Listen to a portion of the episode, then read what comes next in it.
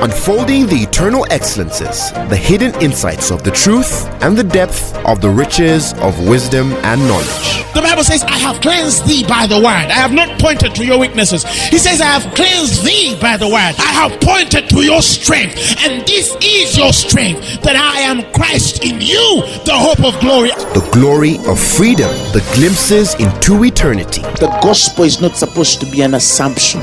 It's not supposed to be just a mere presupposition. Truth is older than language, but the word of God is way deeper than any human language. And now, Apostle Grace with the Word. Today, um, I want to begin from a story many of us know. Jesus is on his way to Jordan to the wonderful man of God called John to be baptized by him in Matthew chapter 3. And so he comes to John the Baptist and he asks him to be baptized by him. And John says, No. If there is a need, then it's you to baptize me, not me to baptize you. Jesus tells John, Suffer it to be so now, thus it becometh of us to fulfill all righteousness. All righteousness it becometh of us. Then he suffered him. And then Jesus, verse 16, when he was baptized, he went up straight out of the water and the heavens were opened unto him. And he saw the Spirit of God descending like a dove and lightning or lighting upon him. And a voice from heaven saying, This is my beloved Son in whom I am well pleased. Immediately after that baptism, Matthew chapter 4, he is led of the Spirit into the wilderness to be tempted very important aspect to understand the pattern of the Spirit here. There's a very beautiful pattern that I want to show us here. And I want to talk to us this evening as people who understand that God has both gifted you and assigned you for a purpose on the earth for the fulfillment of the Great Commission which is the preaching of the gospel of Jesus Christ, regardless of who you are and the gift or calling that is operating on your life. Some of us will be on the pulpit, will teach, and the Bible says, of whom is much judgment. That is why the Bible tells us that not many of you should desire to be teachers. It's not, it shouldn't be a desire. It's not something that a man should rush into because it comes with greater condemnation. Remember, every word that we speak, we're judged by. So I know people who make haste because they admire certain offices, but many people don't understand the consequences and the responsibilities, the weight, the burden, the demand that comes with these offices. And let me tell you something. When a man says that I'm going to teach, I'm going to demystify the mystery called Christ, that man is of a great matter. He is engaged in a very great matter. And this is something we should enter with so much precaution, so much accountability, and seriousness on our part, especially for those of us who are gifted to see in the generic realms eh, of divine thought. I always say is that which is generic in the realm of divine thought. And it comes in the provisions of the office that you have been given. For example, if somebody is a natural singer, not worshiper, let me just use the word singer. They don't need to apply themselves so much to sing. Eh? So there's that which is so easy for them to do because they are naturally gifted. But whether you want it or not, There are some who understand the power of putting more effort to uh, improve the craft. And some of those people perform way better than people who don't care to follow the principles that govern singing. You understand? You could be a gifted footballer, and so in the gift you can play or access the skill generically that is available for the gifted. But that doesn't mean that you will qualify at every level of class unless you exercise yourself to improve and do better and better until you get to a certain class. That's why there's things as training. Even spiritually, we have something called spiritual exercises. You exercise yourself. Timothy, first Timothy 4 8, says, bodily exercise profiteth little, but godliness is profitable unto all. Having the promise of life that now is and of that which is to come. So there is bodily exercise, but there is an exercising yourself to godliness. There's an exercising yourself to godliness. The Bible says, exercise yourself unto godliness.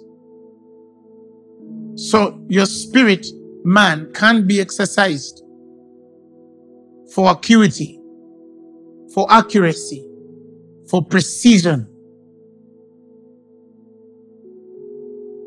If you don't respect or understand how powerful this requirement is in the kingdom, you will not be efficient even though you are gifted. And it doesn't matter how gifted you are.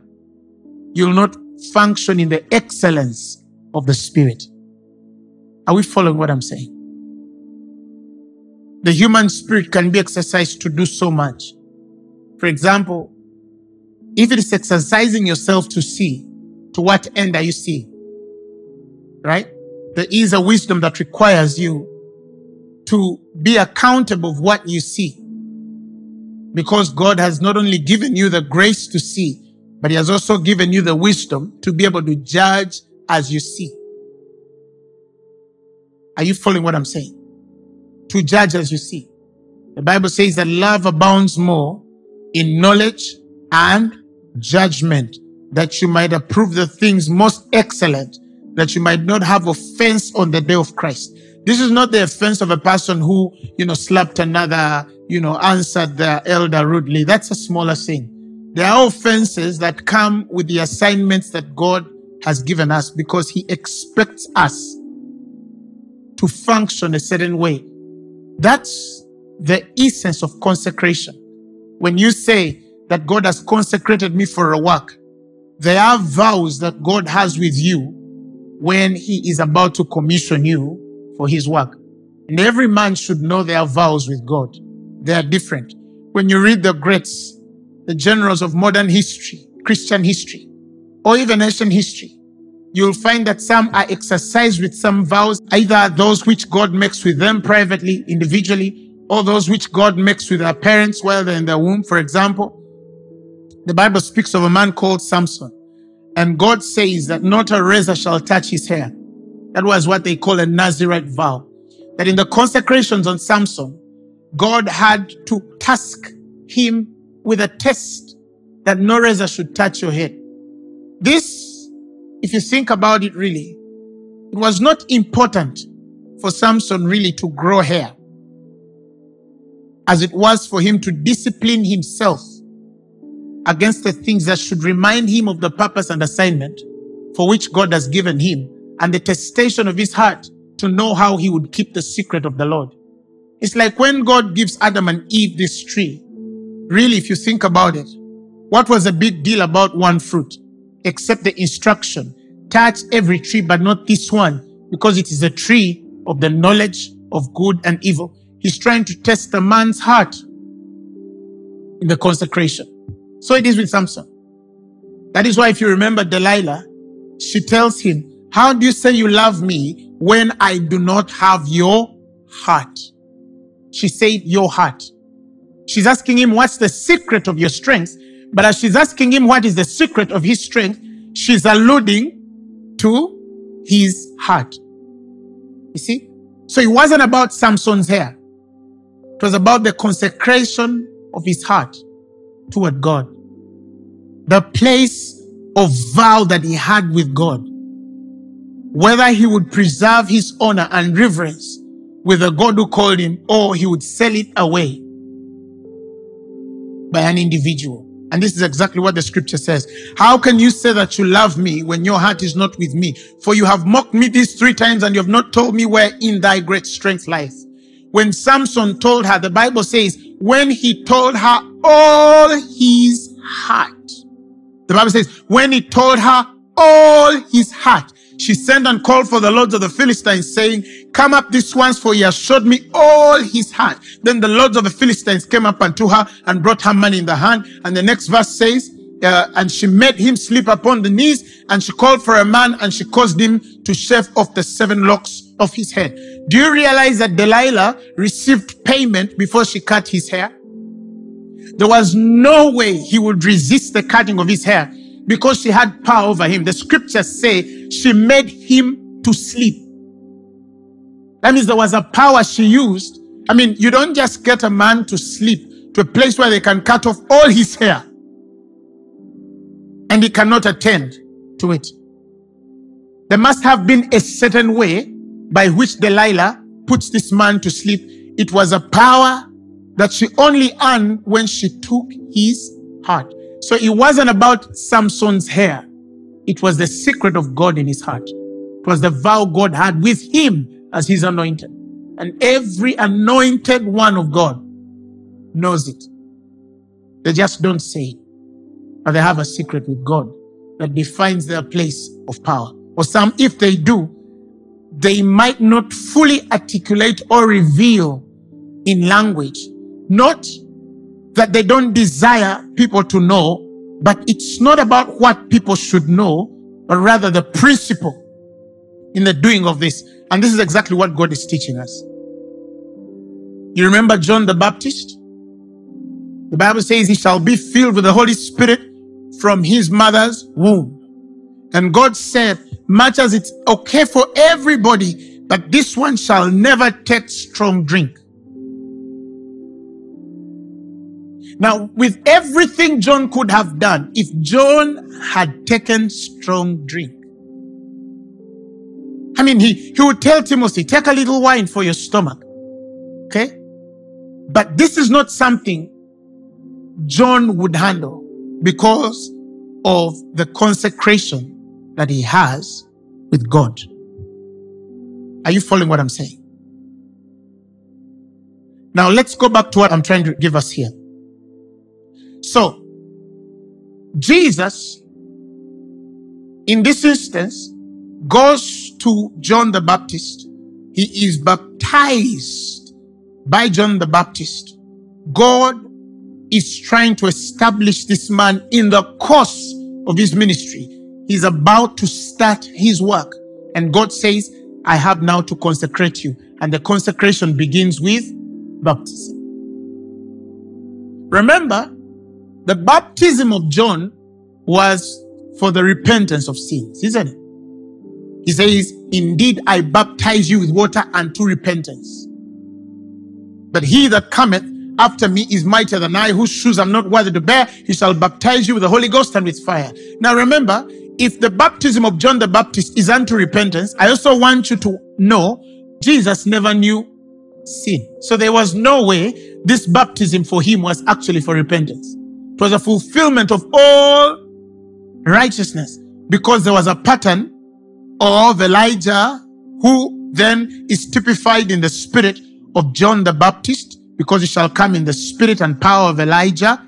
There was a pattern God was trying to give us through that. And that is why Jesus has to come to say, permit me that it be so that we might fulfill all righteousness because we are defining a pattern. It's the only reason why Jesus is baptized, not because of the repentance of sins. Jesus never knew sin. So he is not subjected in the order of how or why every man is being baptized. This is important. Are you following? But God has started the consecration. All of us, in a way, as God has called us, like I said, whether you're going to be on the people like me, whether you're going to do sound, whether you're going to be on the camera, or you're going to play the instruments, or you're going to be in security, or you're going to be a business person, you're a political leader, wherever God has placed you, we all have our defined consecrations. Unfortunately, many of us, when we become born again, we are not taught that there is a principle that governs how you transition into the assignment of God concerning your life. And it's not only zeroed in the fivefold, it can extend beyond. There is a man right now who is in hospital as a doctor a physician, but he is in the perfect will of God, fulfilling the assignment of God on his life. In the same time where he is working with a Christian man who is born again as well, he's also working in that hospital, but he is not assigned by God in that hospital or even to do what he is doing because it's more than just, you know, uh, the competences that you earn because you went to school and you passed your exams. It's more than that. It's hearing the voice of God that positions you and places you where you are supposed to be when you are supposed to be there. Every man at the sound of my voice will go or has to go through that consecration, whether you know it now or you don't, whether you are 60 or 70 or 80 or 40 or 25 and you don't even know what I'm talking about. Eventually, there is an order that demands you to be consecrated, to be set apart, to be sanctified for the work of ministry. That's why the fivefold is given.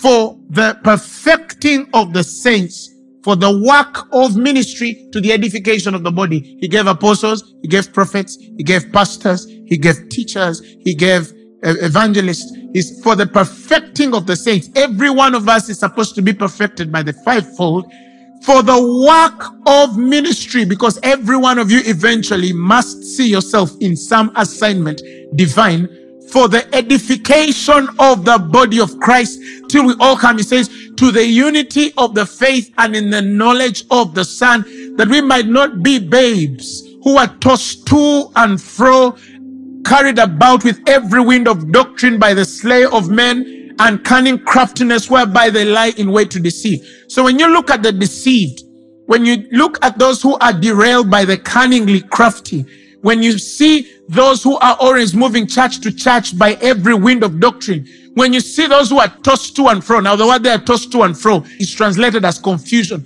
When you see those who are confused about the things of the spirit, usually such people are people who are not assigned in the kingdom. They don't even understand the work of the spirit. They're not yet perfected to the place of being relevant to the kingdom. They might be, like Paul says, busybodies. Some people are busybodies. They're moving, they're doing a lot, but then heaven has not assigned them. They have no part in the gospel.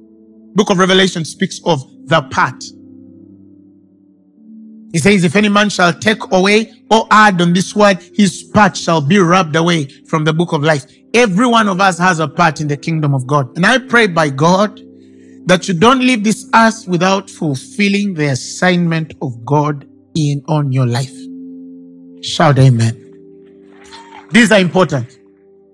And I felt in my heart to share this because we're living in a time where the laborers are few than they have ever been before. Oh, yes, it was true in the time of Christ while he walked this earth, but is equally, and I believe more true or truer that the laborers today are few and the harvest is plenteous because we have been taken by this consumerism. The spirit that comes only to take from God, but never seeking to give. Even your little money, you struggle even to give concerning the kingdom of God to say, okay, Father, I might not be able to do what these guys are doing, but I have some hours I have committed to work and if I can translate these hours to some money, then I should give big because my labor in those hours equals to my seed toward you in my giving to make sure that I allow those who can do what I cannot do continue to do the work of God. Some of you don't even see it. Now, if you come to churches like Phaneroo, where we don't know how to pressure you, push you, you know, because the relationship I have with God, I don't know how to sit people down and tell them, you know, you see, you have to give. We have many this, we have many problems. We have, no, no, no, no, you'll never hear that from me. If you're waiting for that, you will never find it here. Why? Because we're doing all the principles necessary as a ministry of what is required of us to do. So we don't worry whether your neighbor doesn't give, you will give. Or if you don't give, your neighbor will give eventually. God will fund his kingdom because I'm not building my kingdom. He is funding his kingdom. He will build his church and the gates of hell will not prevail against it. But you must ask, where is my blood in the covenant? Where is my sweat in what God is doing?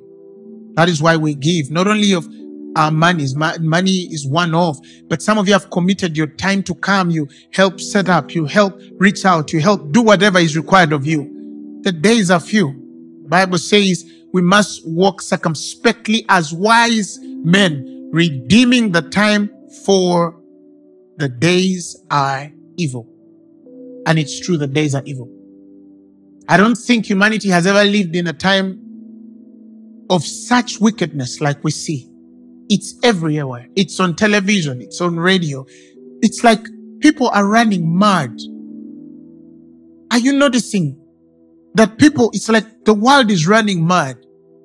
Do you know that? I watched in horror as I saw some leaders in a certain state in the USA discussing you know, the castration, mutilation of children. Whoever knew would get to a point in life where an eight year old, a nine year old is allowed to choose whether they should keep their private parts or not. You can't trust that brain to drive. But you can trust it to make a decision to cut off its private parts. Whoever thought would ever get to such a day? If some of you heard that the next election in the United States, the biggest agenda going to be discussed is abortion. That's the biggest. Whoever thought that one day a nation will get to a point where their biggest agenda to discuss that would define where these states would swing would be abortion the killing innocent life. And we're speaking all of this in love. But they can't even know anymore what love is. Are you following what I'm saying? So the world has run wild. When you watch television, when you watch what's on the internet, on Netflix, on YouTube, it's just some madness that has hit the world. You're no longer even sure of the person you're seated next to.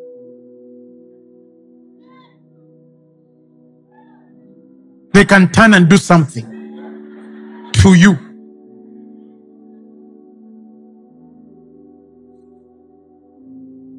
I have never seen, I don't know whether there has been, but I feel more than ever before in human history, the end is about to come. Jesus is about to return. I promise you, the things we are seeing, every sign is taking us there. It's as though some people, literally, God has given them over. You know, when the Bible says he gave them over, he tried, tried, tried, and said, No, let me just give you over into your madness. It's like they have no control over certain things anymore. And many of us should wake up and understand the seriousness of the hour and find something to do before Christ returns. Hallelujah. Hallelujah. Now, Jesus is going to enter his primal consecration. He begins with baptism. And this is where I never wanted you to miss. Immediately after the baptism, the Spirit of the Lord descends from heaven like a dove, lighting upon him and says, This is my Son, in whom I am well pleased. When he receives the endorsement of heaven, immediately he's taken to the wilderness. And God showed me a pattern. He said to me, I can never lead a man to the wilderness before endorsing them spiritually, before affirming them spiritually. Because if they lose my affirmation, they will express so much insecurities. And instead of true hunger, they'll find themselves a lasting. They'll be indifferent in the course of the things that touch the kingdom. They will lose the patterns and win over empires whose glory they carry not because they don't understand principles. You know, I've realized it doesn't matter how much you occupy in life, if you carry no judgment in the spirit, if you carry no patterns to guide and direct your sail, you will win empires truly, but without glory, without a glory. Bible speaks of men whose glory is their shame. So you win so much, but it comes with so much shame because much is desired of you in principle and pattern and divine judgment, but you have not exercised yourself to it because when you entered the wilderness, when you entered the place where God was to perfect you for his work, you entered insecure. You entered as a victim. You entered as a survivor. You entered indifferently. Without divine endorsement, it can be a very catastrophic experience for a man to be taken into the wilderness. What is a wilderness? I've already said it before. It's a place where God kills you. What does it mean to be killed by God? You die to the world and the world dies to you. Nothing in the world appeals to you.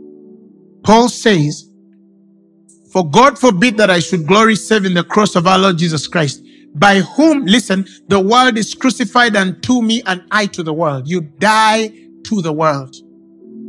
You die in the flesh. You're not attached to the pride of life anymore. The lust of the eyes and the lust of the flesh. Bible says those do not proceed from the Father. There's somebody who thinks that if they're received a certain way, if they're talked to a certain way, if they are addressed a certain way, then they will function more efficiently. That's insecurity. That's why there's some men of God, if you don't put a carpet, he won't come out. Because the carpet must come out. The Jesus they serve was in sandals. In rocky mountains and dusty streets in Nazareth. So you get to a point where whether they put a carpet or they don't, it doesn't matter. Because the carpet doesn't define you. The lights don't define you. The camera doesn't define you. Nothing defines you outside who you know you are. Nothing changes who you are. The wonderful man of God I admire so greatly. Somebody brought him a gift of a million dollars and knelt before him and said, Man of God, we gave him a million dollars in the hand. And this guy saw the money, says, he calls his PA, take it out. How are you? You know, no, he's not proud. He's dead. He's dead. So one day I'm watching one of those Christian programs, and there's this preacher in front of camera saying, I love money. I love the smell of money. Mm, I've never seen anything as beautiful as a $100 bill. No woman is as beautiful as a $100 bill. Guy, I kid you not. So, there is one who says, Yeah, thank you, God bless you. And there's another one who says, I have never seen anything as beautiful as a $100 bill. it's a life to the world. You know? This is not something you tell yourself, no, I refuse, I refuse, I refuse. Look, I'm excited, but I won't show it. No, no, no, no, no, no, no, no. It's not something you force yourself into. It's like deliverance. You know, some people don't understand how God delivers.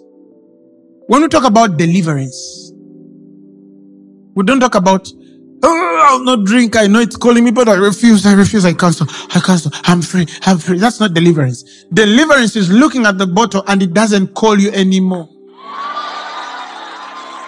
The edge of it can't invite you anymore. That's deliverance. It's not the frustrations of your feeling, you know, trying to, you know, refuse what is already pulling you, that, that, that means you're not free yet. So it is with the world. I'm not talking about somebody who is pretending to be dead to something they actually are alive to.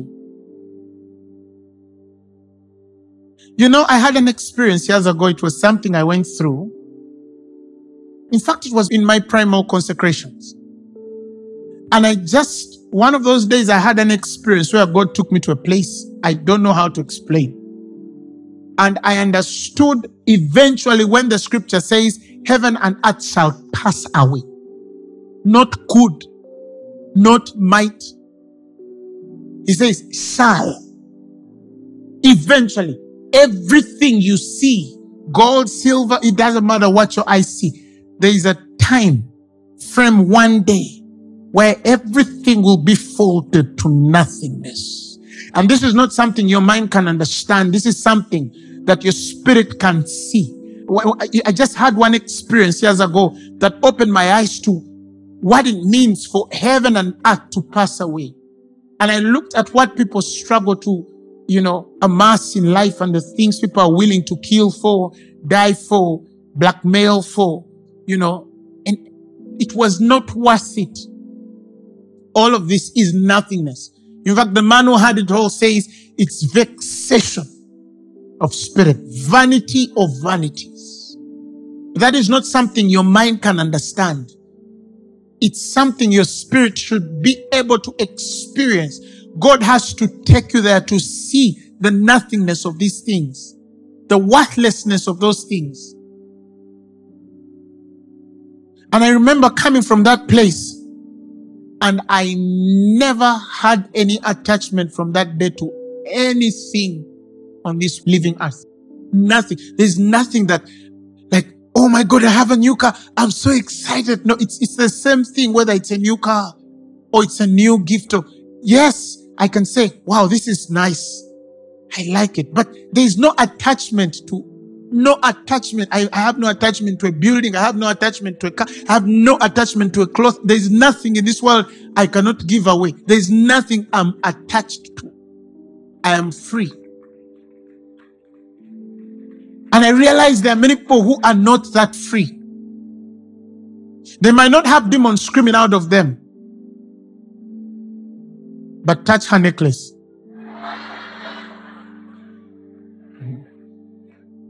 and say, It's mine, I'm taking it. You see what I'm saying?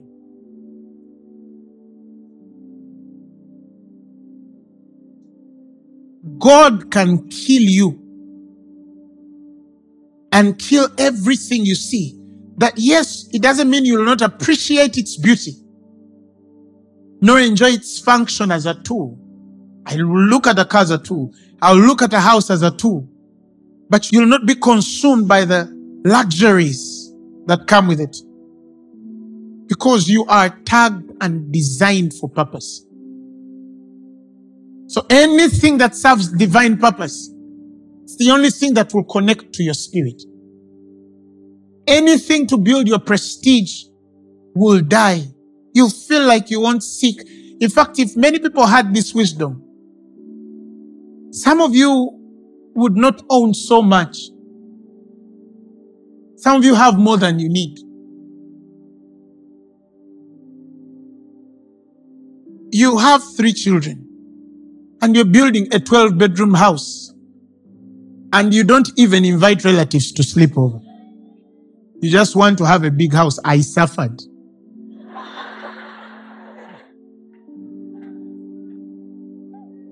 Prestige versus purpose. You waste because you feel that you're going to build a house to repay of all your childhood suffering. You're enslaved. If any man be in Christ, he's a new creation. The old is past and all things are become new. Forget what you went through as a child. In your father's kingdom, you have a mansion there. You understand? So build what's enough. Have what's enough. Just have what's enough. You don't need so much. Have what's enough. You understand? Like, don't stretch yourself beyond. You know, there are people who are over. You look at a person and you really see this person is overstretched because they want to please somebody else. God has not designed accessories to minister comfort to you. And they will never minister comfort to you. If you never see them as a tool, if I don't look at this suit as a tool, then I have a big problem. Are you following what I'm saying? So, God kills you. Then, God teaches you.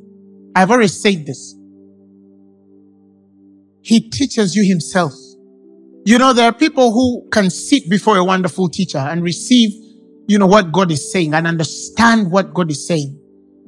But some of us have never experienced the sweet voice of the Holy Spirit, elucidating, breaking down, demystifying, helping you find yourself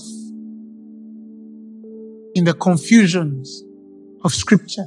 And then he holds your hand. If you read in the Old Testament, the Bible says the angel of the Lord led me. The angel of the Lord took me. Then he starts opening this to the prophet, shows him this door, shows him of this entrance, opens these realities to him. This is the person of the Holy Spirit and his primary ministry. He says, He shall teach you all things and remind you what you have forgotten. That spirit of truth, the Bible says, He shall tell you things to come. You won't even need to be a prophet to see the days to come. You will see because you're under some purpose. You're directed by God to a certain course. It's a very beautiful place. And I remember I shared that once or twice. I was in my room sleeping. It was in university, my second year. And Jesus comes in a vision of a dream. And then he sits next to my bed. My body is sleeping. And my spirit is awake. And then he says, Today I want to tell you about the state of the church. That was the first sermon I remember vividly being taught. And then after that, he asks me, Do you know a man called Simon the sorcerer? And I said, Yes, I have heard about him spoken. But I didn't have so much knowledge about who Simon the sorcerer was, except that I knew that he was some witch somewhere in the Bible. So he opens Acts 8 and reads the story and starts to explain to me where the church was, where the church is going. You know, the responsibility of the next move. Literally, it was like a scroll being opened instructing what was going to come and, and the things that were happening in church. This is the master telling you. So I wake up in the morning and I remember that dream and I remember that it was in Acts 8. I'd never read there. So I went to the Bible. Lord, behold, I opened and it was the exact words the master was teaching that night. So I hear a voice whisper in my spirit saying, from today, I shall teach you whether you're awake or you're sleeping. Now, eventually, the next few times I could tell when, and I remember the first time I'm seated there and he starts to speak. That is why I don't know whether some of you will appreciate this one day, but you will. I have never seen a student of the Spirit who is not a great scribe. Never.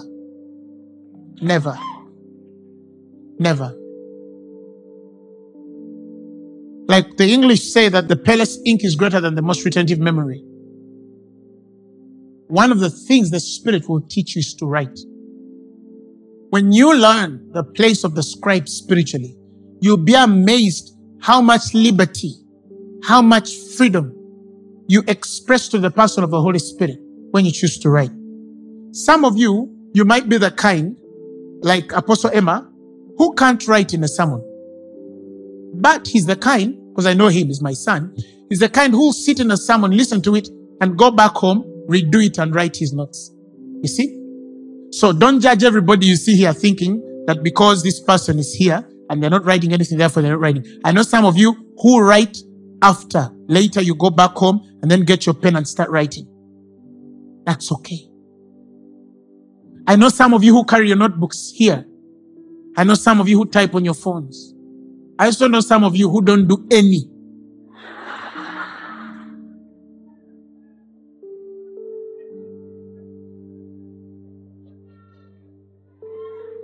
You just watch.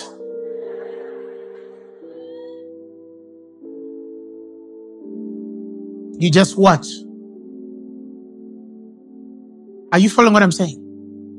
If you are serious, now I'm talking to those who are serious about being active participants in what heaven is doing. You see, it's somewhere in scripture.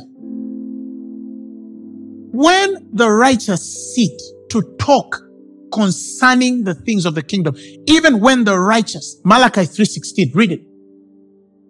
When they that feared the Lord spoke often one to another, the Lord hearkened. When two people sit, for example, if I sit in fellowship with Pastor Zach or any of you, and we start talking about mysteries, and then you say something that demystifies his person, even though it is revealed to you by his spirit. The Bible says, when they that feared the Lord spake often one to another, the Lord hearkened and heard it. When the Lord heard them demystify the mystery, He gave them by revelation. The Bible says a book of remembrance was written before Him for them that feared the Lord and that thought upon His name. Let me explain why these books are written. These books are not for God to go back and revise.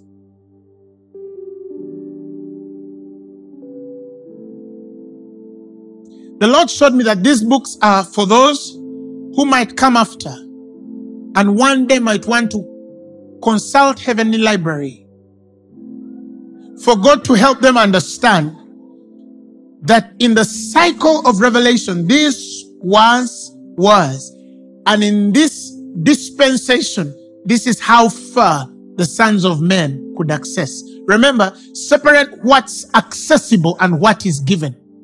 That's why I separated for you what is generically accessible and what is uniquely or distinctly accessible by those who exercise themselves in the things of the Spirit.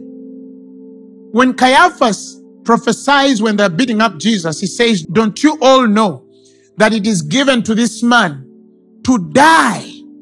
That is expedient for this man to die for the people that the whole nation should not perish. The Bible says, and this Caiaphas spake not of himself, but because he was the high priest that year. He accessed the oracles available for a priest. These were not oracles that he accessed because he had given himself, exercised himself for the sake of the kingdom to desire a higher knowledge than what the office could give. That is why, even though he prophesies the death of Jesus Christ, scripture doesn't show us that Caiaphas followed Jesus because he spoke out of office, not revelation. Donkeys can speak too. They mean that they carried the understanding when it was speaking to Balaam. A donkey speaks to stop the madness of a prophet, but it has no understanding of God to speak beyond what it's able to articulate because it doesn't have the full counsel of the heart of God, but it can speak. There are things that by heavenly agency, for God to save you from the madness, for God to save you from the jugglings of incompetent people, incompetent spirits, restless people, unstable spirits. The Bible speaks of people who are unskilled and unlearned. The incompatibilities that come when a man doesn't know how to position himself. So you find yourself, you know, in confusions God can even make this thing speak. He can even make a stone speak for your sake. It doesn't mean that it has understanding. It only means that duty or occasion demanded it for it to communicate to you. Are you learning something for it to communicate to you? Hallelujah. Hallelujah. So they wrote, God said, for every oracle that is released in Revelation and a man is able to receive, when they sit to talk on each other, something is written for those who know how to read one day to read and discern the continuation of the matter. Now, if God can write what you two share, what about what he tells you?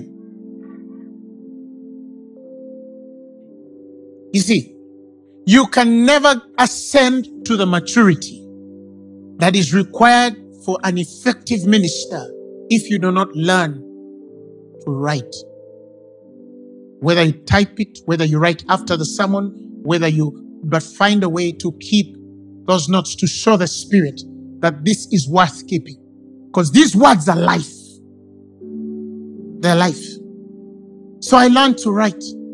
I have not, I have written things that are seven, eight years old, and I've never preached them. They're somewhere in my notes.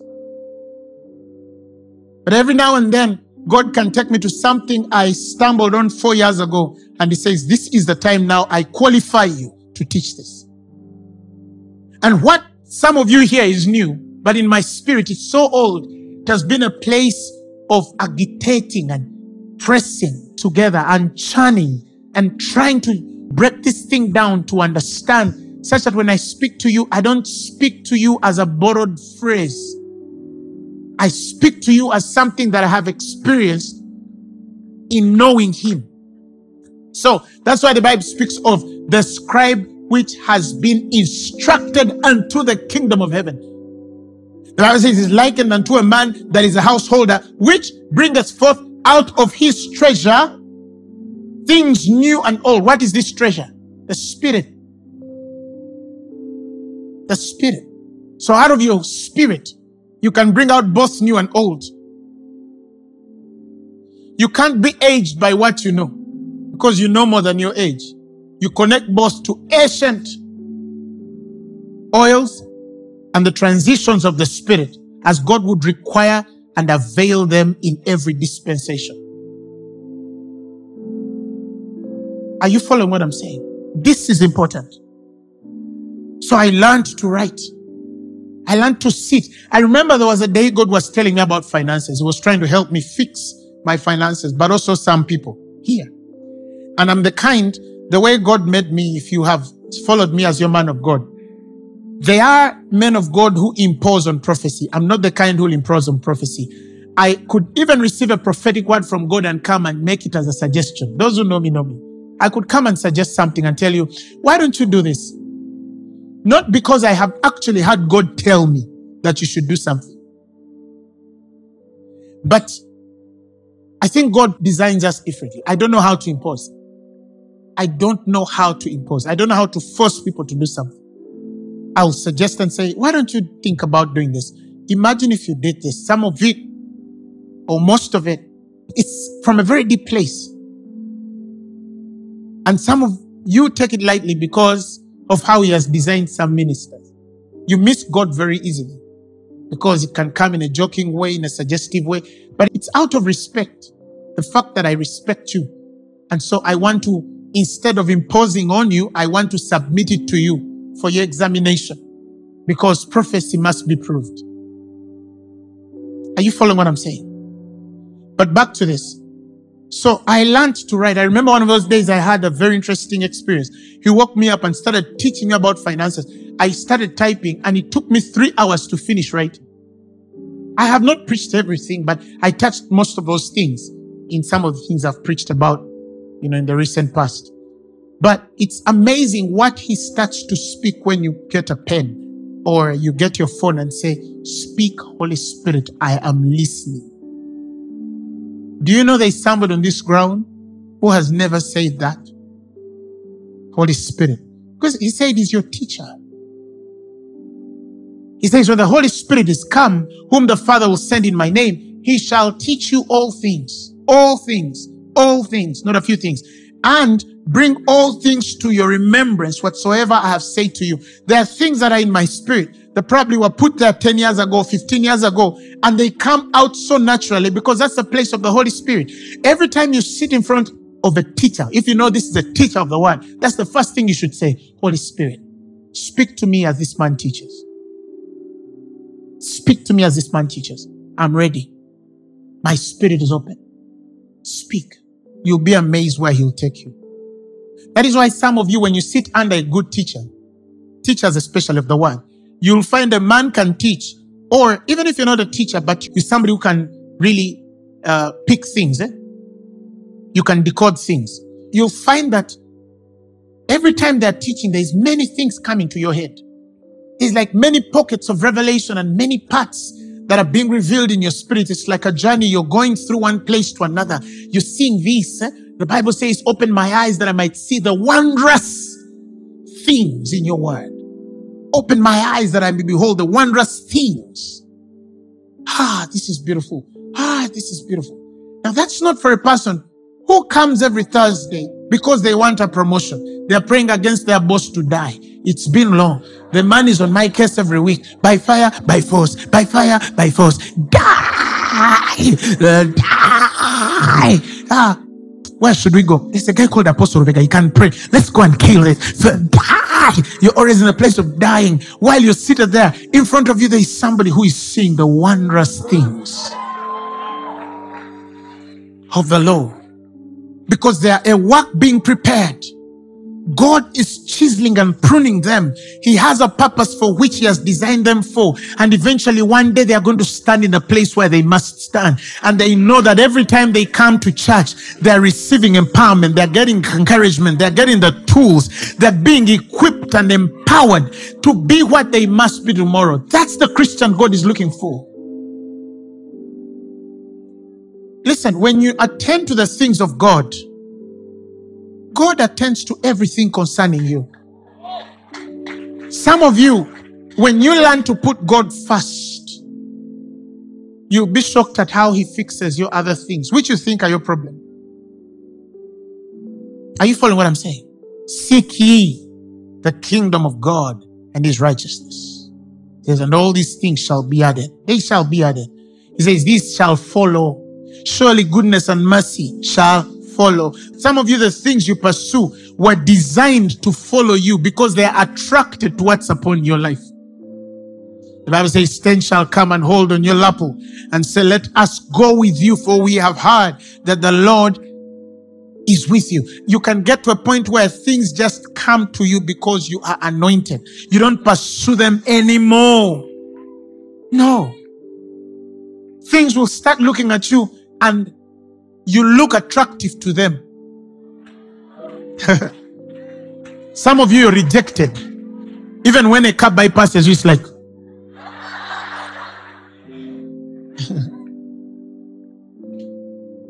and there are people, when some cars pass, even when the driver is driving it, it stays like,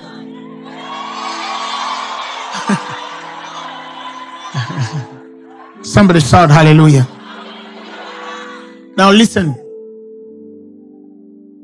So I learned to hear him teach. And that was a very beautiful thing.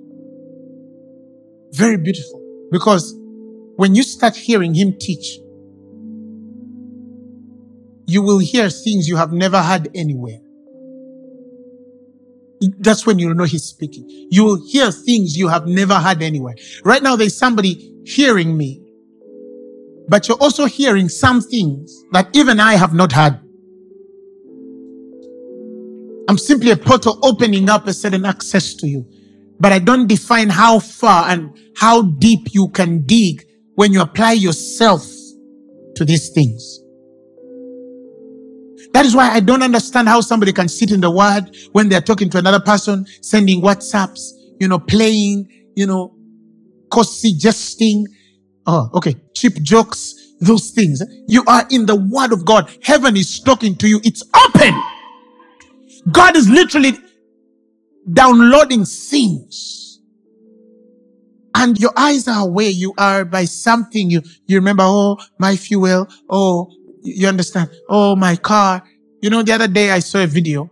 This guy walks into a place where Muslims were praying. Then he starts shooting. And none moved none moved.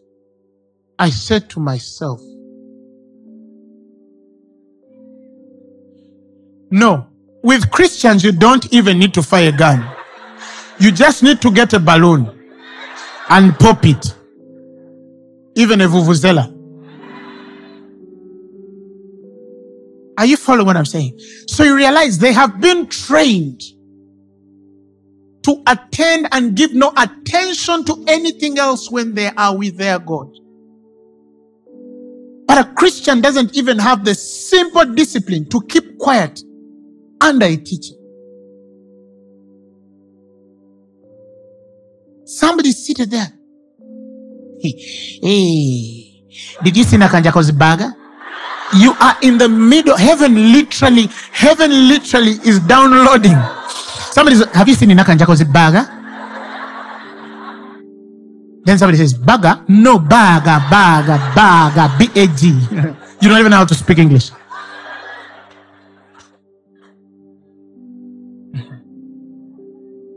Praise the Lord. Somebody said, God help us. So, remember, I said in the wilderness, He kills you, He teaches you, but also He tests you to maturity. You remember I said that? He tests you to maturity. This is important. So, some things come, they're not there to kill you. And that is why I feel so sorry for people who judge the Lord's righteous. Because somebody can go through something and it's entirely, it has nothing to do with what you think they're going through. Jesus goes to Peter and says, I saw in the vision, I saw Satan has desired to sift you as wheat. But he says, But I've prayed for you that your faith fail thee not. Because at one particular point, your fellow brethren are going to fall, and I will need you, Peter, to stand to restore your brethren. I have said this once, twice, thrice, that this was not something God would avert of Peter's life because it was a necessary testation for God to mature him enough to restore a man when he finds him going through the same sifting he went through a while ago. And like I always say, I feel sorry for the brethren who are seeing Peter go through that and they're like, hmm, Peter is not serious. How can he go through this? No, it's only a matter of time. You will go through the same thing and you will need Peter to be standing when you're going through this. So there are things God will allow you. When Paul says, I know how to be full, that's something a man can only learn in the wilderness. He says, and I also know how to be a best. I know how to abound. For he says, the secret is, I'm instructed in all things, both to be full and to be hungry, both to abound and to suffer need. I'm instructed enough to give away everything. That's what he's meaning. And have nothing. And I'll be okay having nothing. Because I know the instruction that can abound the next day and have everything I need. That is not something you learn outside the wilderness.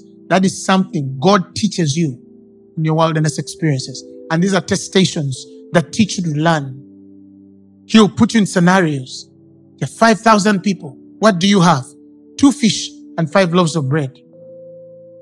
Ah, how do we feed them? Watch from the master. He raises the basket, gives thanks, and all of them eat.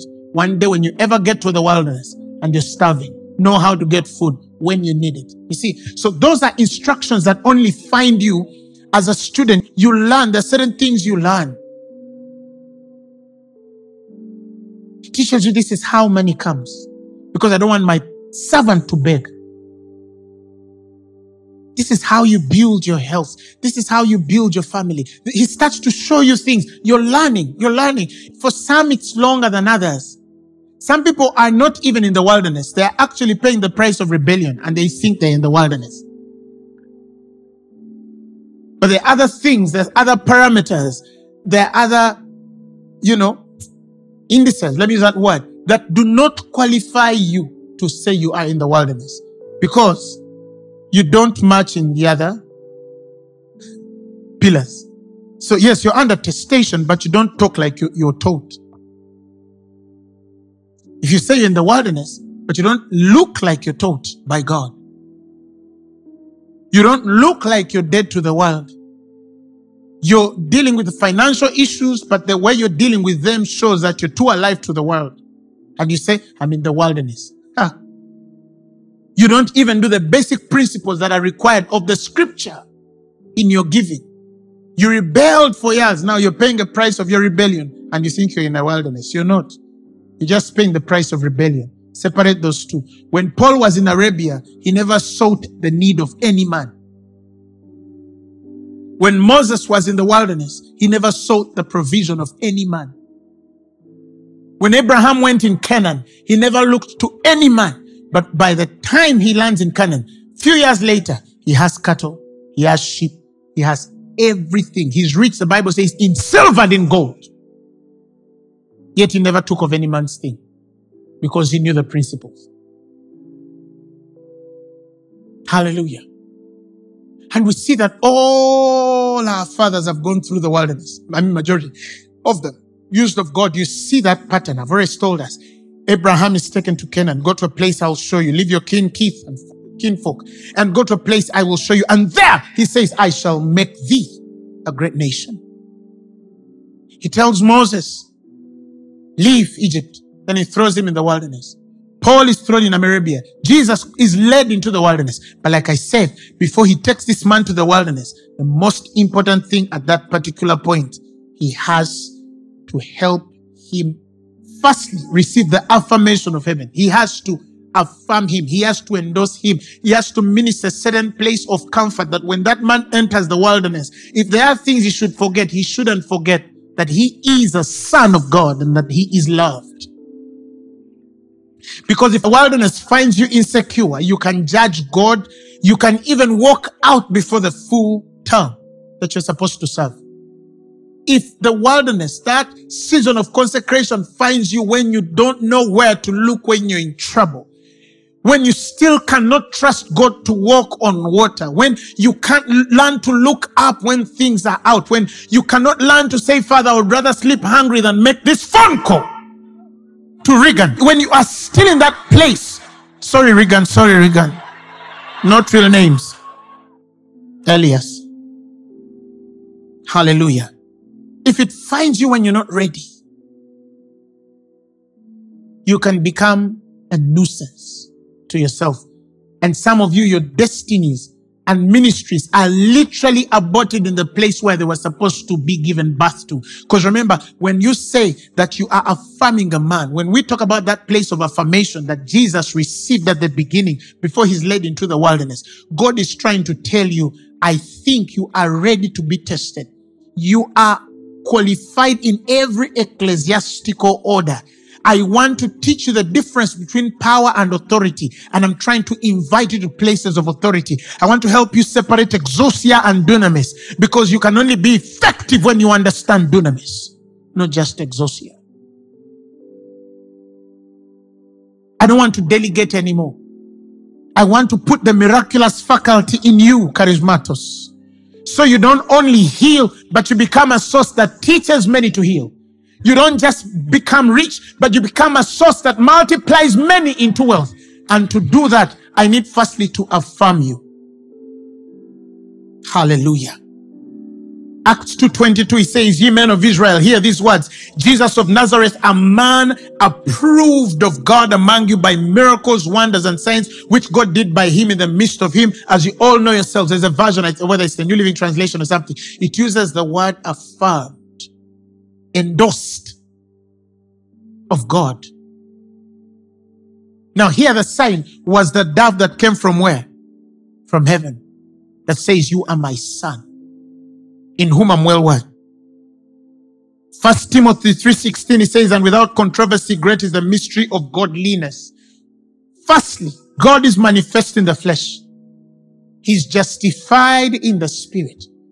That place of justification begins with endorsement before you're taken into the wilderness to receive the authority to get a further vindication of spirit. The first vindication begins with that endorsement and it's important when you understand what it means. You know, some of you say, I'm a child of God, but many of you don't know it. You sing it, but you don't even know it. You don't know what it means to be of his DNA to know that I'm entering this thing, but the blood in me is not of a human being. The system at work in me, the resources that are planted and established in my spirit are beyond a normal human being can find. So yes, I'm going through this trial, but I'm not going alone. There is somebody who anointed me. There is somebody who endorsed me. There is somebody who affirmed his love for me. That whether you in the wilderness go through fire, whether you go through water, you will never doubt God. You will never denounce him. You will never second guess. You'll never judge him foolishly because you remember the moment he first affirmed his love and presence with you. He says, now go for lo, I'm with thee to the end. Galatians 4 verses 6. He says, and because ye are sons, God has sent forth the spirit of his son into your hearts. What is his ministry? Crying, Abba Father. He says, Wherefore thou art no more a servant but a son. And if a son, then an heir of God through Christ. He must first make sure he has affirmed that in your spirit. You are endorsed in your spirit from head to toe. Then you say, God, let's go. Whether I'm tempted by what, tried by what, there is a foundation by which I have been taken into this test. And that's a man who you'll find in the deepest storm. And he has the audacity of telling you, I know it's hard, but I'm going to come out. That's why I tell people. I was sharing with uh, one of our pastors recently, and I said, Look, when you meet a man or a woman who was really anointed by God, really consecrated by God, really set apart by God, and you find a man who you see is not moving by his own strength, and whose results clearly show that there's a hand of God upon his life there is a story and a secret that he has or she has with God that far transcends your usual explanation and rhetoric to interpret. You can't write them off on any terms. Because in every journey, every step of the way, in whatever they will go through, if they met God at one particular point in life, they know the way back to where they met him. They know the point of their endorsement. They know what have found them. They know the vow they have with their God. This man can turn for 10 minutes and talk to the same God who you think has turned away. But he was only waiting for him. Because before he called him or her, he knew his heart and he skipped you who thinks you're so righteous and still chose him or her. So some of you think God is stupid to anoint certain people certain way and differently from others. Let me tell you, if there is one thing God knows, he knows how to choose his servants. And never think you have a lecture or any wisdom that you can give heaven. No, God knows how to choose his servants. He looks at their hearts he examines them and know, yes, I know that Judas is a thief, but he can disciple. I know he has his issues, but he's the one I've chosen to keep the money. There's still something about him that the other ones who are faithful in money might not have. And you might think he's stupid to appoint him. No, he's not stupid to appoint him. God knows how to choose his servants. As one wise man says, you can only tell of God when you understand how he chooses his people. And you can only tell of a people when you understand their God who chooses them. You follow what I'm saying? That is why there are people, regardless of what they go through, and I'm talking about some of you or to some of you, they'll eventually land where they're supposed to be. It's only a matter of time. Why? Because God has had his hand on them. Not last week when you found them praying on the wall. Some, before they even were formed in their mother's womb, he had a story. From their mother's womb. Some of you, I know people here who should be dead, but nothing even scientifically explains why you are alive except that God had his eye and design on you and say that I chose you already. I know what you are going to go through, both your madness and in the times when you were sober. I remember Everything you have done, both good and bad, I've forgiven. I've thrown these things to the ends of the earth. And I've kept my righteousness on you for one purpose only. Because there is something I have called you for. And you cannot take yourself there. You cannot lead yourself there. You cannot direct yourself there. It's only I who can take you there. But I cannot take you through the deeper consecrations that you need at the degree I should use you if you firstly don't receive my affirmation that regardless of what you are going through, Grace Lubega, you are my son. Put your name. So some of you, those who provoke what's on your life should know who you are. That is why when he reaches the wilderness, Satan's problem says is, is if you are. He's trying to make him disqualify himself from the affirmation. If you are the Son of God, if you are the Son of God, if you are the Son of God, every temptation is if you are the Son of God. Because I want you to get to a point that in testations, you will lose the place of sonship. Because without that affirmation, you cannot pass any test in the wilderness. You can't. And this is what the devil is testing. Some of you, it's not because you have a generational curse or because you have, no, no, it's not because somebody bewitched you last week. It's entirely because you have come to the understanding that you're a child of God.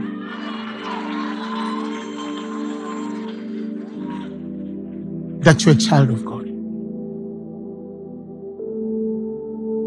That you're a child of God.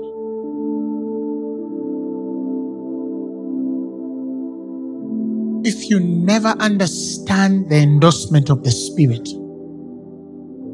you will err in your consecrations. You will judge things and God foolishly because you'll not be able to read the signs that have already been spelled on the wall. You will lose your destiny. Some of you will abort the gift and purposes of God on your life over little small things. I know people who are not positioned right now where they were supposed to be positioned. Because in the time when they went through wilderness, somebody provoked and insulted their ego. And because they did not enter this thing with enough endorsement or affirm, affirmation of spirit, it was enough to make them insecure enough to leave their place sometimes when the spirit of the ruler raised against them. Even when the Bible says, do not leave your place for yielding pacifieth offense. When you know who you are and the affirmations or endorsements you receive by God, it doesn't matter who insults you, who offends you in the way. You just keep on the course. I have seen people who walked out and acted out of the jurisdictions that heaven has ordained for sonship and disqualified themselves from the prize. They lost very important milestones of their destiny. And now they're in the world as wandering stars, jumping one place to another, thinking that they can receive the endorsements of the laying on of hands or effective teachers, thinking that if they borrow them and amass them on their side, to simply repeat what God has already revealed to them in just another language or articulation, they think that that in its own self affirms them. So their affirmations, their endorsements are without its associations with ministries, associations with prophets and some men of God and this and that. If they are before some people and they can take pictures with them, they think that that's enough to affirm them. Let me tell you, it has to begin here. You and God to take out every kind of insecurity. You'll never look at yourself in the mirror and disqualify yourself from your marital destiny. If you know that your marital destiny is not after the lustings of your flesh, the fulfillment of your sensual pleasure. A place of purpose. You know, you are invited to mother somebody, to raise a certain seed on the earth. So marriage is not an end to means. No, it comes with a purpose from the beginning and you enjoy the journey with the responsibility of it, not just the attraction you carry because your sister got married and everybody in your circle got married. So you have to get married. You feel that you're lonely. If you still have that mentality, the problem is not your loneliness. How can you be lonely when you're not alone. You have Jesus Christ as your indwelling life. Your God, who said, I will never leave you nor forsake you. The Bible says, with such things, be content. So I see many who are doing things, acting in ways, hoping church to church, you know, going here, going there. And you know, I see somebody just somebody, why did you go for this meeting? Oh, I wanted to know God more. No. Some of them, it's not that they wanted to know God more. They're looking for anything that will minister to their insecurity. That is why today you hear preachers preaching sermons that if you went back um, in the early church and studied how these men of God knew God, those are not sermons you'd find in the church in Jerusalem. Because then they were not ministering to insecure men. The Spirit was there. He was present. He was functional. But today we are telling people, you're enough. They don't even know they are enough. You're enough. You can tell a person who has the Holy Spirit that he's enough. They should know that they are more than enough because they have the indwelling life. He says, and ye are complete in him, which is the head of all principality and power. They shouldn't worry that they'll make it because they have the author and finisher of their faith. Raise your hands and let's speak to Jesus in just a few minutes. Take my life and let it be consecrated, Lord, to thee. Take my moments and my days, let them flow in ceaseless praise. Let them flow in ceaseless praise. Take a moment and talk to God personally. Tell him, God, where I missed the revelation of your endorsement, the revelation of your affirmation. Help me carry the full understanding that in whatever consecrations are ahead of me, I will not miss you. Speak to God. Speak to God. Speak to God.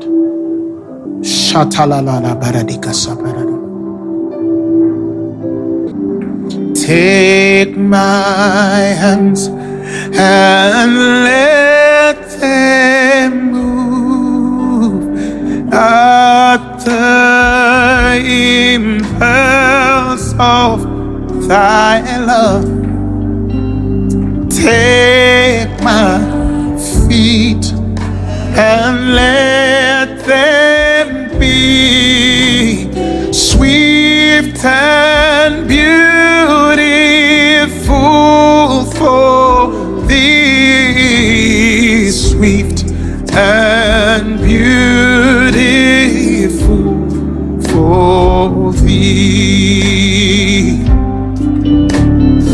Take my voice and let me sing always only for my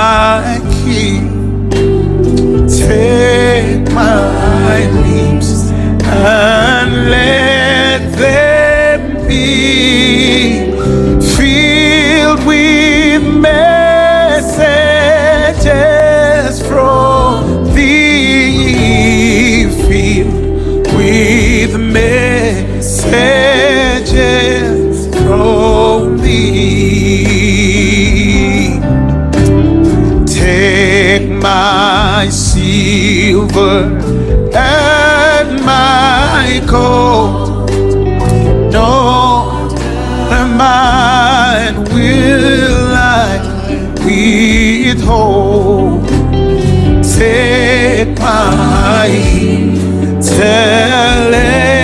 and use every power thou shalt choose. Every power thou shalt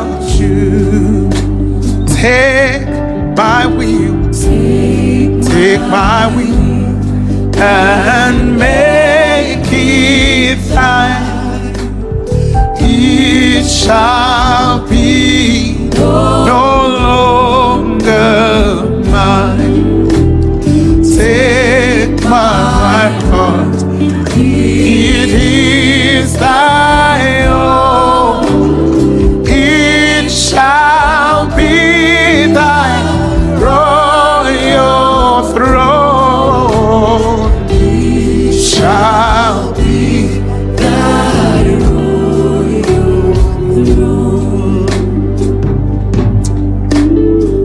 Father, we thank you for your message tonight. We ask you, and I pray for every man and woman at the sound of my voice, that may we find our strength, our identity, our hope in your affirmation, in your endorsement. May we come to the full understanding what it means to be your seed as we are defined by the person of the Holy Spirit indwelling in us and you in us by faith that will not abort our destinies, lose our course, drop back to perdition, but believe to the saving of the soul. Pray that no man at the sound of my voice will be lost the polarities of direction, touching purpose, assignment, gifting. May we all find our course and serve you as we ought. That at the end of days it shall be said, Well done, good and faithful servant. May offense never take us out, indifference never take us out, ignorance never take us out. All those things that come with insecurity, may they never take us out. May we keep on the course and pursue your mind in whatever you have designed us for. In Jesus' name. And all saints said, Amen. If you're listening to me and you say, Apostle Grace, as you are preaching, I feel like I want to receive Jesus as my Lord and Savior. I want to take Him as my personal Savior. Repeat these words after me. Just say these words. Say, Lord Jesus, I thank you because you died and were raised for my glory. Today, I receive you as Lord and Savior of my life. I'm born again. Amen. This sermon has been brought to you by Phaneroo Ministries International. For more information, contact us on telephone number plus 256 200 999 400 or email us at info at phaneroo.org. You can also find us on the web at www.phaneroo.org. Follow us on our social media platforms on Facebook, Instagram, and Twitter. Subscribe to our YouTube channel at Phaneroo Ministries International. Or better still, feel free to join us every Thursday for our weekly at the Uma Upper Gardens from 5 p.m. to 9 p.m. and for our Sunday services at 9 a.m. and 11 a.m. at the Uma Multipurpose Hall. Phaneroo, make manifest.